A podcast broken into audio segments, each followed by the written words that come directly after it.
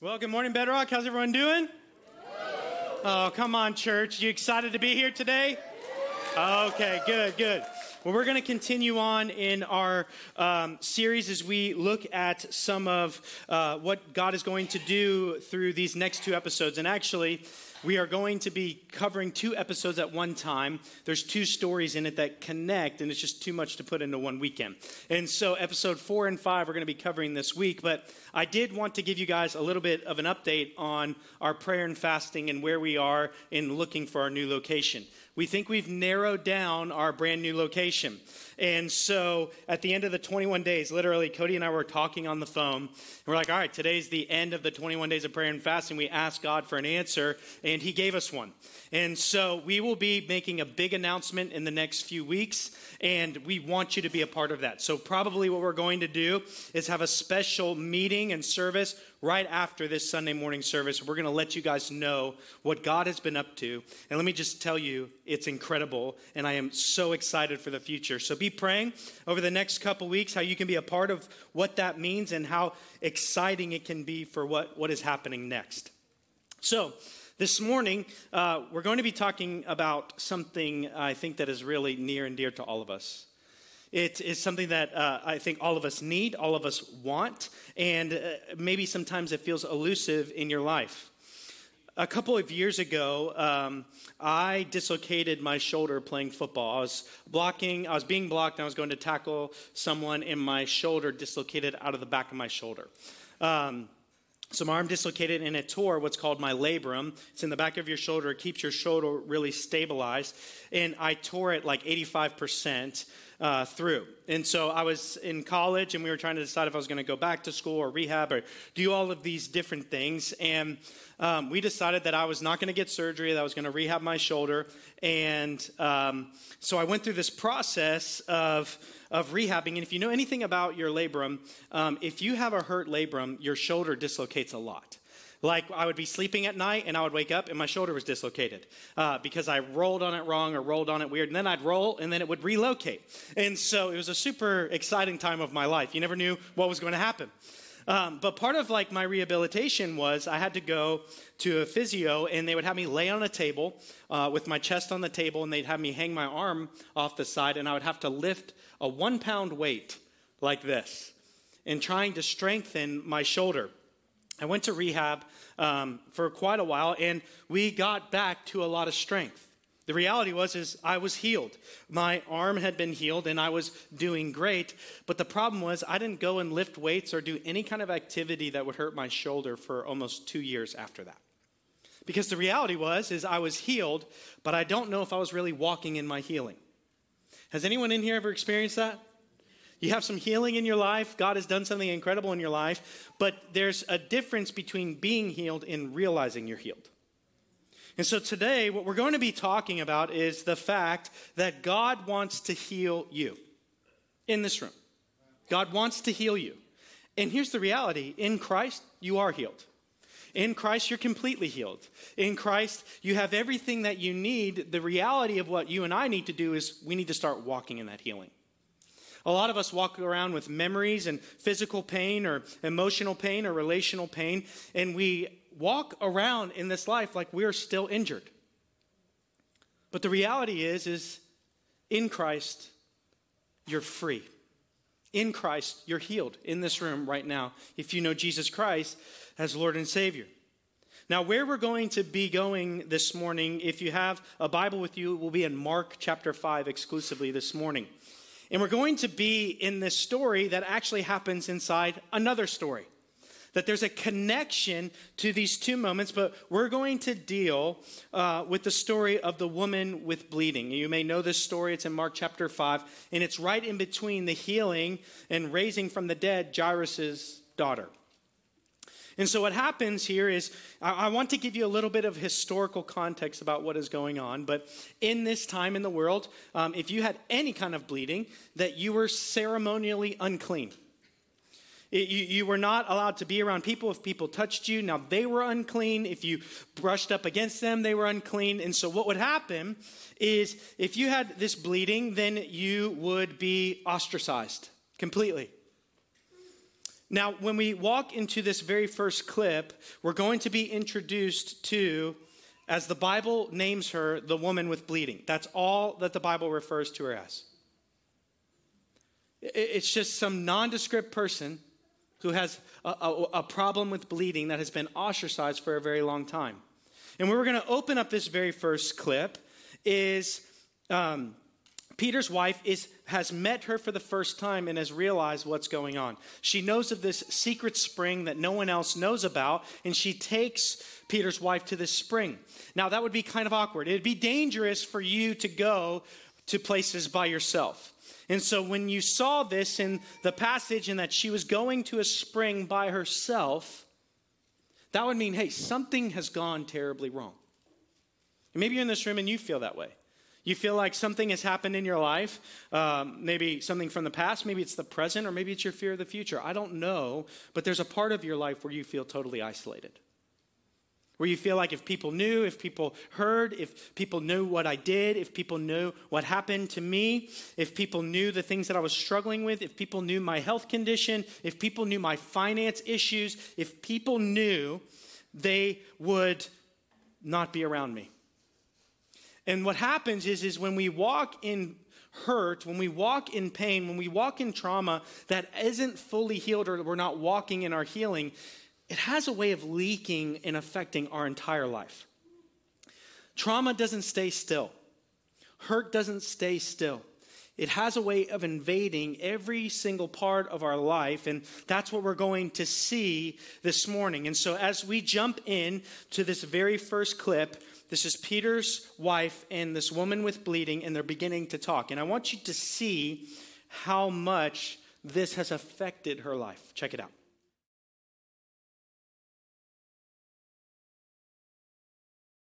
Mark 5:25. Listen to what the Bible says here as we're introduced to this woman.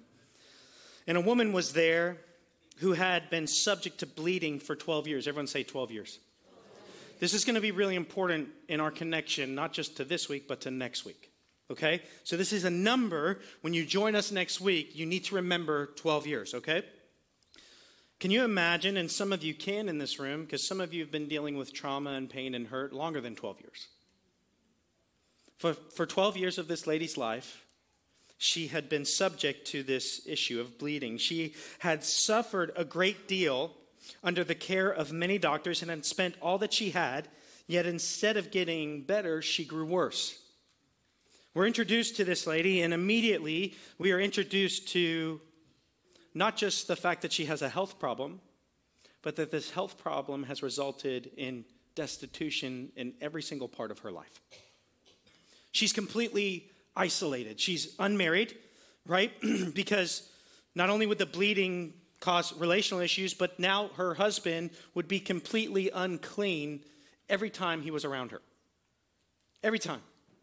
We see that this issue of bleeding caused her to lose her family, that her parents had pushed her out of the house and would not be welcoming her in because the house and her parents would be unclean. She can't have any friends. right? Because she would affect every single person that she was around.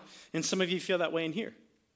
Like, if people really knew what I was doing, if people really knew what I was struggling with, if people really knew my past, if people really knew my finances, if people really knew how my marriage really ended, if people really knew, I wouldn't have any friends. So, what do you do? Because of your trauma, you keep everybody away.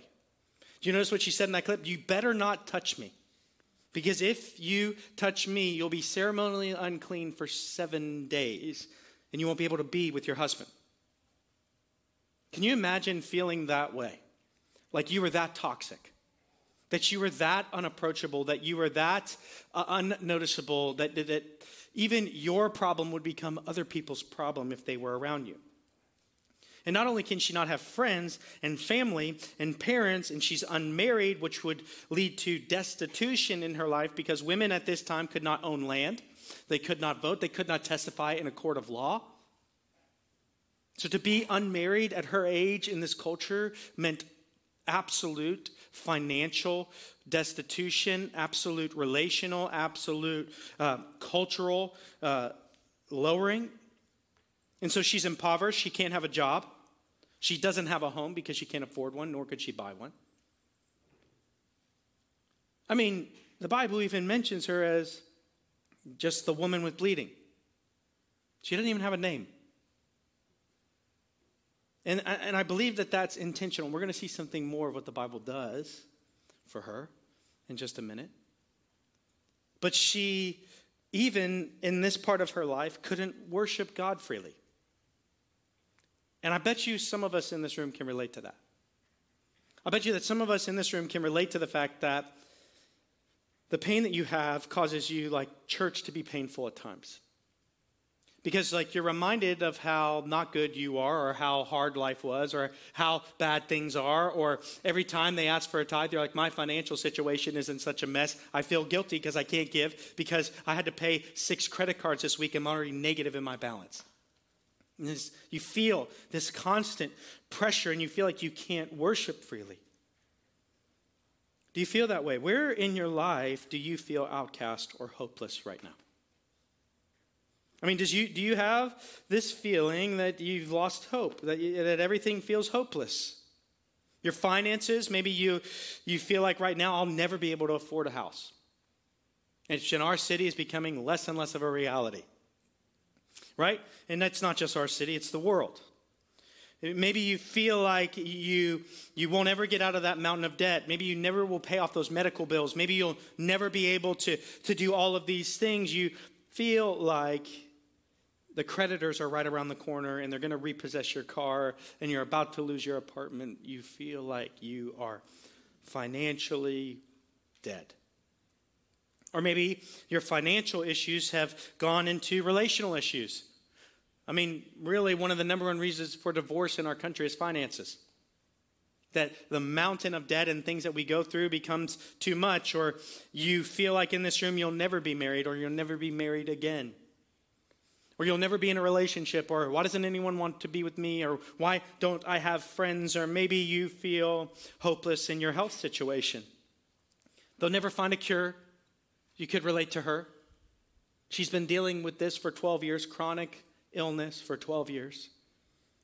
And you can, like, you, that's me. My back's never going to get better. This the diagnosis is never going to get better. I've tried every type of medicine and treatment and experimental treatment, and nothing is working. And I am resigned for the rest of my life that this is how my health is going to be. And you've prayed about it, and it's not getting better, and all of these things. Or how about this? Maybe some of us feel so isolated and hopeless because there is one sin that has your name. And it's like the one thing that you hate doing, but that when you hate everything, it's the one thing that you do.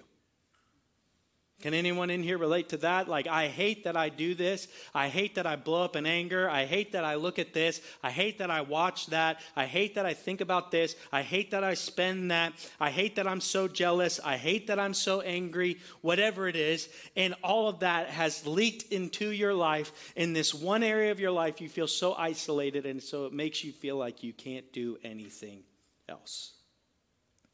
You know what I love about this scene? And the reality of the, this woman is this she may have been in a hopeless situation, but she did not lose hope. Have you lost hope in here today? Have you lost hope that it's ever going to get better? It's, it's never going to work out? Like you, you just feel desperate. It's overwhelming. I want you to hear this verse that God gave to the people of Israel through the prophet Isaiah as they were in a very hopeless situation. Isaiah 41:10 says this, "So do not fear for I am with you. Do you believe and know that God is with you right now? Do not be dismayed for I am your God. I will strengthen you and help you. I will uphold you with my righteous right hand. That is a strong hand of God." In this room, you may feel like you are hopeless, but be like this woman and don't lose hope. That maybe your healing, your, your freedom, your financial, like it's just around the corner. Don't give up too early. I feel like so many of us quit too soon. We quit our marriage too soon. We quit our relationships too soon. We quit paying down that debt too soon. We quit getting healthy too soon. When the reality is, is yes, things can happen in an instant, but sometimes it happens progressively. And we need to be ready for that. And we need to walk into that. And so, what, one of the things that I want to commend this woman for is even though she had tried everything else doctors, she had lost all of her money, and she only got worse. She says in this passage and in this scene, and then we see in the passage, she was still willing to try one more thing. And in this room, are you willing to try one more thing? To keep going? That God has something for you in this room. Remember, I told you that God wants to heal you. And so, as we enter into this next scene, it's two of the disciples are going to walk. They're going to see some blood on a trail and think someone is hurt. And they're going to approach her where she is totally isolated. You can tell she's camping outside of the city. She is totally away from everyone, and they are going to approach her. But something happens for her. God enters the situation through two other people that brings hope into her situation. I want you to see what happens next.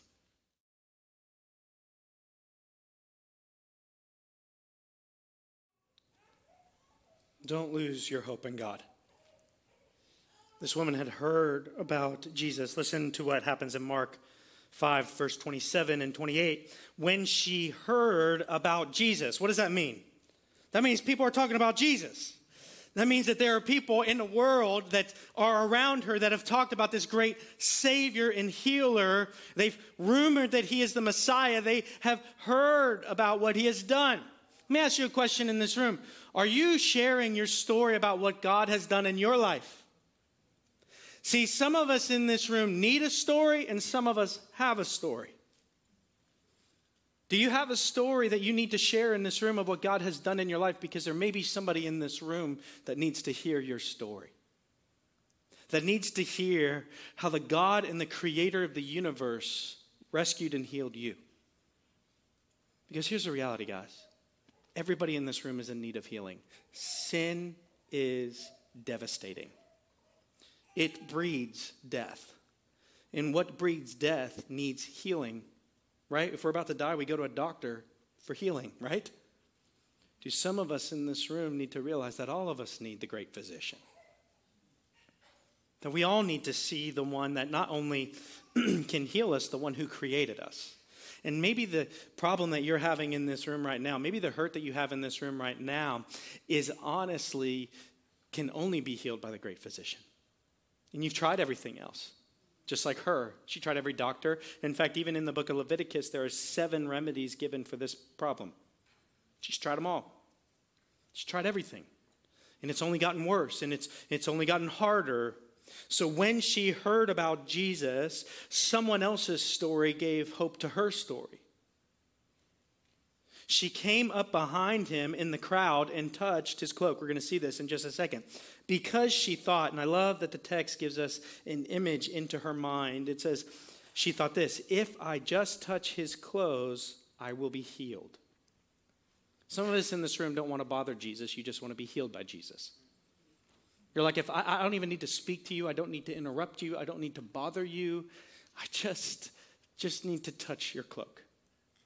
The cloak that she's talking about is um, Jewish men now, if you, if you know any Orthodox uh, Jewish people, they wear this now, but you, many of you have seen these shawls, these prayer shawls that uh, Jewish people wear, and it has tassels coming off of the shawl that are tied in knots. And the, the, it's four uh, strands that are doubled over and tied over, and it has all of this significant meaning of the reminder of the holiness and the goodness of God.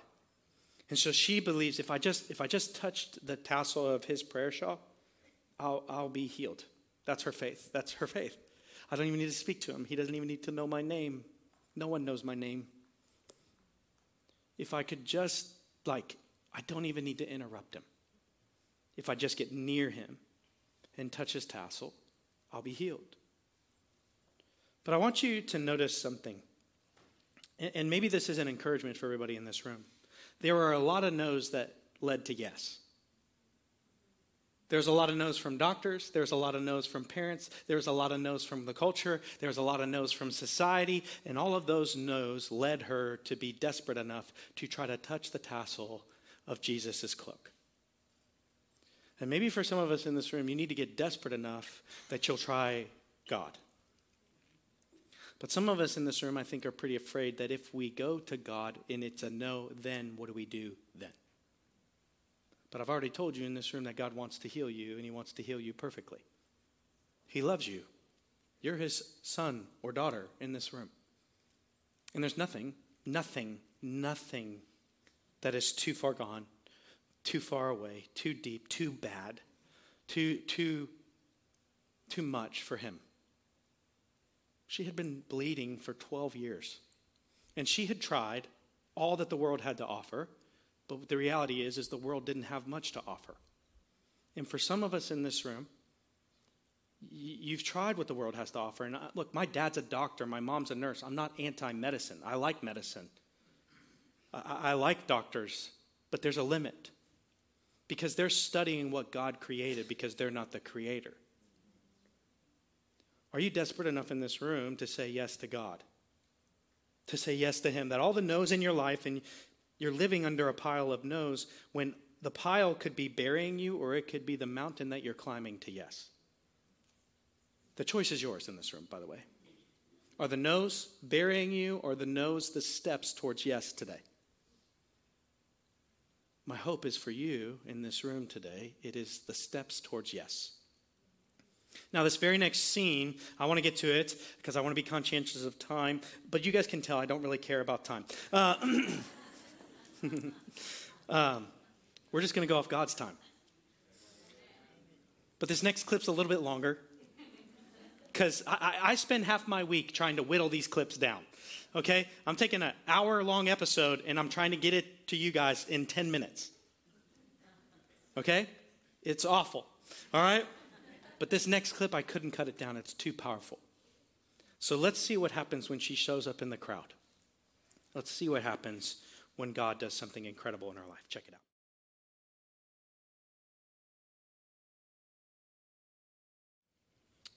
Mark 5 29. Immediately, her bleeding stopped, and she felt in her body that she was freed from her suffering. At once, Jesus realized that power had gone out from him. He turned around in the crowd and asked, Who touched my clothes? You see the people crowding against you, his disciples answered, and yet you can ask, Who touched me? But Jesus kept looking. Everyone say that. Jesus kept looking. Why? Around to see who had done it. Then the woman, she just referred to as the woman, knowing what had happened to her, came and fell at his feet. This is what you do when you worship God. Trembling with fear, and told him the whole truth. He said to her, Daughter, your faith has healed you. Go in peace and be freed from your suffering. There's a lot to get into here, so just bear with me for just a second. But I think there's some freedom about to happen in this place. And so let me ask you the first question Are you fighting to get to Jesus? Right now, in this room, are you fighting to get to Jesus? All the no's, all the distractions, all the hurt, all the pain, all the disappointment. I believe that's what that crowd represented to her, but she was willing to fight through it all to get to Him. Are you willing to fight to get to Jesus? He's not far, He is near you right now. Because here's the reality Jesus wants to heal you completely in this room. See, we all focus on, on this story, kind of the wrong aspect. See, the miracle is yes, Jesus healed her from her bleeding. But Jesus didn't just heal her from her bleeding, He saved her. He rescued her whole life. I want you to notice what happens in this moment. He comes to her and he says, Who, who touched me? Who, who, who did this? I don't think Jesus, maybe some people thought he was going to rebuke her, but he wanted to have a moment with her. He wanted to look her in the face and to know her. He wanted this healing to be personal.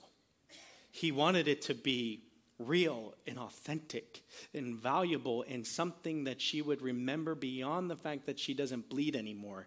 She remembers the fact that she talked to Jesus face to face, and every single person in this room can do that here today. See, because what happened is she's always referred to as the woman with bleeding, but to God, she is a daughter. And I don't know all of your names in this room, but there's no better name in this world to be called than daughter or son of God. Because that's what your identity is in Jesus Christ. You are no longer a nameless person with a bunch of mistakes and a bunch of past and a bunch of hurt and a bunch of trauma. You are a son and you are a daughter to the Most High King. And that's the real miracle. That's the real miracle. That yes, her body stopped bleeding, but she was adopted into the family of God in this moment. Here's why this is so interesting. Now we got to nerd out on the Greek because the Greek matters here. See, there's a couple words you can use for healed. And the words used previously in the text, talking about healing or, or these things, that, that at once she was healed, is just a normal word meaning that you are cured from sickness. You're healed. But in verse 34, I'm going to read it to you again. I want you to hear this because our text that we read in the English doesn't do this very well, and I'm going to give you some Greek knowledge. Verse 34 He said to her, Daughter, he gave her instant status. She is healed. She can be in a home. She has value and worth. Everything that this one thing stole from her because it leaked into her whole life in one word Jesus changed all of it instantly. She thought, I just need physical healing. He's like, I'm not just into physical healing, I'm into healing your soul. I'm into healing everything. I'm into healing you completely. You are a daughter. And she says, I'm no one's daughter. And he says, You're my daughter. That's what he means there. Daughter. He's saying, You are a daughter of the Most High King. You are not excluded from the family of God. You are not far away. But then it says this He says, Daughter, verse 34, your faith has healed you. Everyone, if you have a Bible with you, you need to circle that word healed. Right there. Just circle it because it's a different word. It's translated as healed here, but this word has a much deeper meaning. I'm going to give you the Greek word. It's sozo. Everyone say sozo. There's another common word that this is translated in uh, in the New Testament, and it's this salvation. That word, sozo, can mean to heal, yes, or saved. What is Jesus indicating to her in this moment? You're not just healed, you're saved. Your faith has rescued you. It wasn't her faith that did it, it was her faith in God. And she was met with that faith, and she is, according to the text, saved. So let me reread the verse with this understanding. Verse 34 Daughter, your faith has saved you. Saved you, rescued you, redeemed you, healed you, restored you. Go in peace and be freed from your suffering. God does not just want to heal your body, He wants to heal your soul. Because how many of us know Yes, it may be a physical trauma. It may be something like that. It may be a financial trauma, but how many of us know that your soul is more wounded than the physical ailment or the financial ailment or something that's going on in your life right now, the relational ailment? Your soul is wounded. Your soul is hurt. Because let me just tell you something. We're going to see, I'm going to give you a little bit of a preview for next week. This story is found in the middle of another story. This is the healing of Jairus' daughter. Jairus' daughter was 12 years old. Remember, I told you there's a connection? And what happens to Jairus' daughter is she dies. And Jesus raises her back to life. And there is no coincidence here that what God is saying through this text He's, he's not just into healing people, he's into bringing dead things back to life. See, because her body was healed, but her soul was brought back to life. She was saved. She was rescued. And I told you in this room that God wants to heal you. And He doesn't just want to heal part of you, He wants to heal all of you. And are you ready in this room to not just receive emotional or, or, or relational or financial or, or physical healing, are you ready to be saved? because that's the business that God is in. He's in the saving business, not just the healing business. He wants to heal you in this room completely. And I know some of us want our trauma to go away and our pain to go away and our relational issues to go away.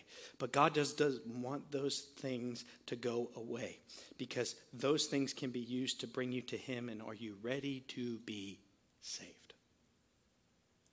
What was dead in your life, are you ready for it to come back to life? And maybe in this room, God is calling you to that for the very first time in your life. Because here's the reality she could have walked away, and yes, she wouldn't be bleeding anymore, but she would deal with the, deal with the trauma and the rejection and all of these things. Would she not? How many of us have had some of those things healed in our life, but you still walk around with the wounds? Remember what I talked about with my shoulder? My shoulder was completely healed, but for two years I acted like it wasn't. I didn't walk in my healing. Are you walking in your healing? Are you walking in your salvation? For if you know God, then you went from death to life. Are you walking in it? Are you still walking like you're in a grave? You're saved, you're rescued, and you're redeemed in this place. And so Cody's going to come up and we're going to worship. But today, you should have gotten one of these. See, because some of us in the room need to do a little bit of business with God. Some of us in this room need to fight through the crowd and touch the garment. Some of us in this room need to get to Jesus right now. And you were handed this card because we did this like on a whim last night, and it was so powerful, we're doing it again today. Here's what we want you to do. On this card, what needs healed in your life? What needs rescued and saved in your life? What is dead in your life that needs to be brought back that you are fully healed in Christ? You just need to start walking in it. Some of you are still walking in your grave clothes. Remember when Jesus raises Lazarus from the dead and he says, Get those grave clothes off of him. That's not his identity anymore. He's not dead, he is alive. And some of us in this room, you have been brought back to life, but you're wearing old clothes. And so here's what I'm going to ask you to do today. How do we metaphorically do this? I want you to write on this card whatever that trauma is, whatever that, that, that moment is, whatever that hopelessness is, whatever that, that thing that, that needs to be healed. And you're saved in this room, then you need to walk in your healing. It's done, it's gone, and it has been paid for. You are sozo. You're saved. You're rescued. Because He doesn't want to just heal part of you, He wants to heal all of you. We just got to walk into it today. So here's what I'm going to ask fight through the crowd. Fight through the crowd. Fight for Jesus. Get to him because the enemy is going to give you every reason not to write this down, and you need to fight against the enemy right now. I want you to write it down on this card. And as Cody is leading us in worship, I want you to have the strength and the faith, just like the woman with bleeding. If I can just get to him, if I can just get to Jesus, then I know that I will be okay. Do you know that today? Do you have that faith today? Write it down and come lay it on this altar.